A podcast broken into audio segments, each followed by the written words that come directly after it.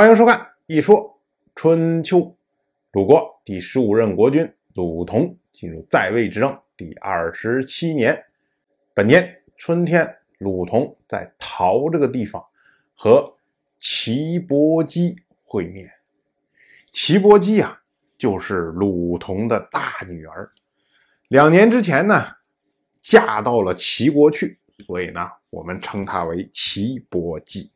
注意啊。这个齐国是夏王朝的后裔，不是齐小白的那个齐国。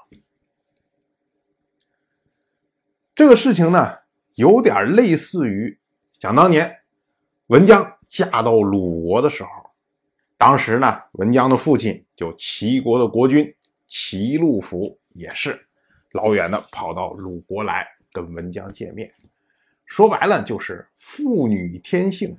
嗜赌之情啊！这大女儿出嫁了两年了没见着，然后呢，趁这么一个机会，然后大家找一个地方见见面，这么一回事儿。但是呢，这个是不符合当时的习惯的。在春秋时代，女子出嫁之后，如果父母尚在，哎，她可以回家去归宁，去给父母请安问好。所以呢。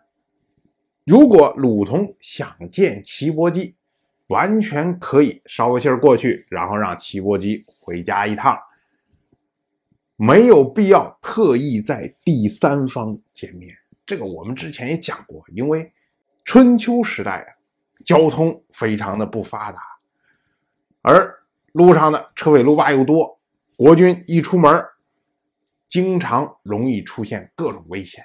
然后你要是护卫的人太多的呢？有伤害民力，更何况从最早的时候，西周王室就不希望让这些诸侯之间相互关联太多。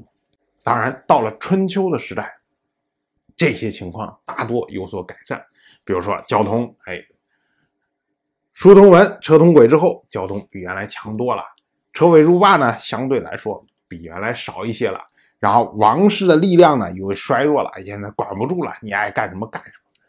但是在当时啊，还是会有人认为，这次鲁同和齐伯姬的会面，不是公事，而是私事，这样不太好。因为当时的人呢，认为说，天子如果不是为了展示义行，为了展示道义。那么呢，就不会去徇私释放。所谓道义，所谓义行，到底是什么？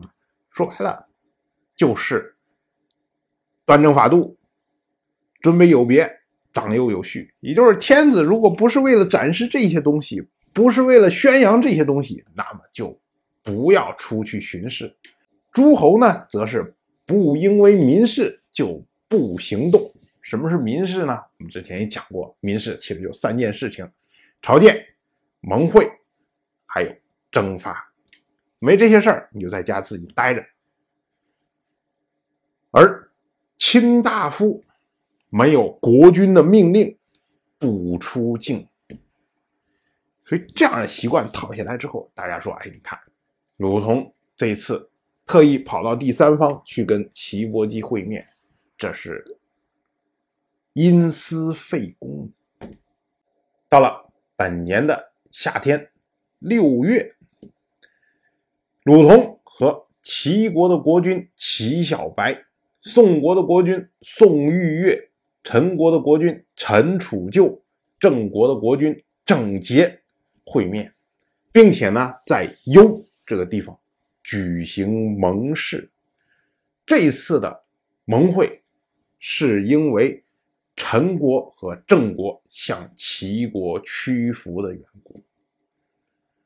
我们说啊，齐小白搞诸侯的盟会，这个是第四次，距离上一次也是幽之会，已经十一年了。这十一年之间呢，陈国和郑国都出现了问题。陈国是因为之前陈国发生了内乱。陈公子陈完跑到了齐国去，受到了齐小白的庇护，所以呢，陈国和齐国之间自然就有矛盾在。而郑国呢，则是因为靠近了楚国，所以让齐国非常的不满。齐国呢，就对这两个国家施加了压力，最终呢，这两个国家不得不向齐国屈服。于是呢，才有了这一次盟会。齐小白就是希望通过盟会这种手段，再一次统一盟国之间的立场和态度。当然，我就这么一说，您就那么一听。谢谢收看。如果您对《一说春秋》这个节目感兴趣的话，请在微信中搜索公众号“一说春秋”，关注我。您不仅能得到《一说春秋》文字版的推送，还可以直接和我互动交流。我在那里等待您的真知灼见。